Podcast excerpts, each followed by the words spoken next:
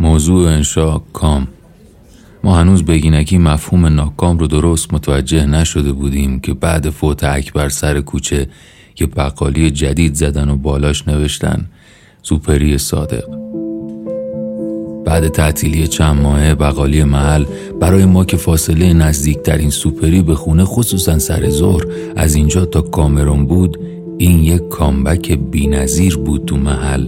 که با کامبک لیورپول جلوی میلان سال 2005 مقایسه می‌شد. ما با اومدن صادق با مفهوم جدیدی آشنا شدیم به نام کام. وقتی کریستوف کلوم خیلی اتفاقی تو قاره آمریکا از کشتی پیاده شد و پرسید اینجا مقام مسئول کیه؟ یکی از سرخپوستا اومد جلو گفت مسئول نداره. مقام منم پشت سر مقام سرخپوستا داشتن سیگار میکشیدن. اینجا بود که کریستوف کلم یا باید جلوی خدمتکاراشو می‌گرفت که طرز تهیه سیگار رو یاد نگیرن یا دیگه نباید از صادق انتظار داشته باشیم به جوونای دلباخته این محل کام نفروشه.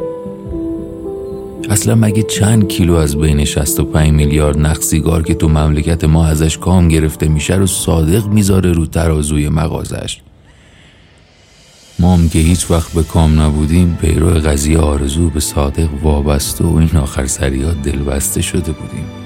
نمی‌دونم چجوری این صادق با اون سیبیلش که ترکیب رنگیش رو از پرچم واتیکان الهام گرفته بود با اون موهای نخنما و پیرن مردونه سفید چرک با زیر بغل کرم رنگ ما رو یاد آرزو مینداخت لعنتی.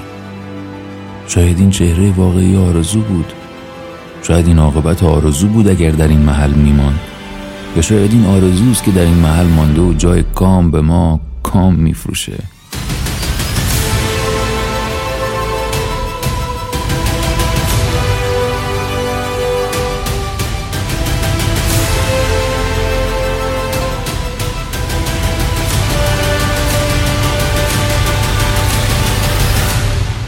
موضوع انشاء آینده ترازو.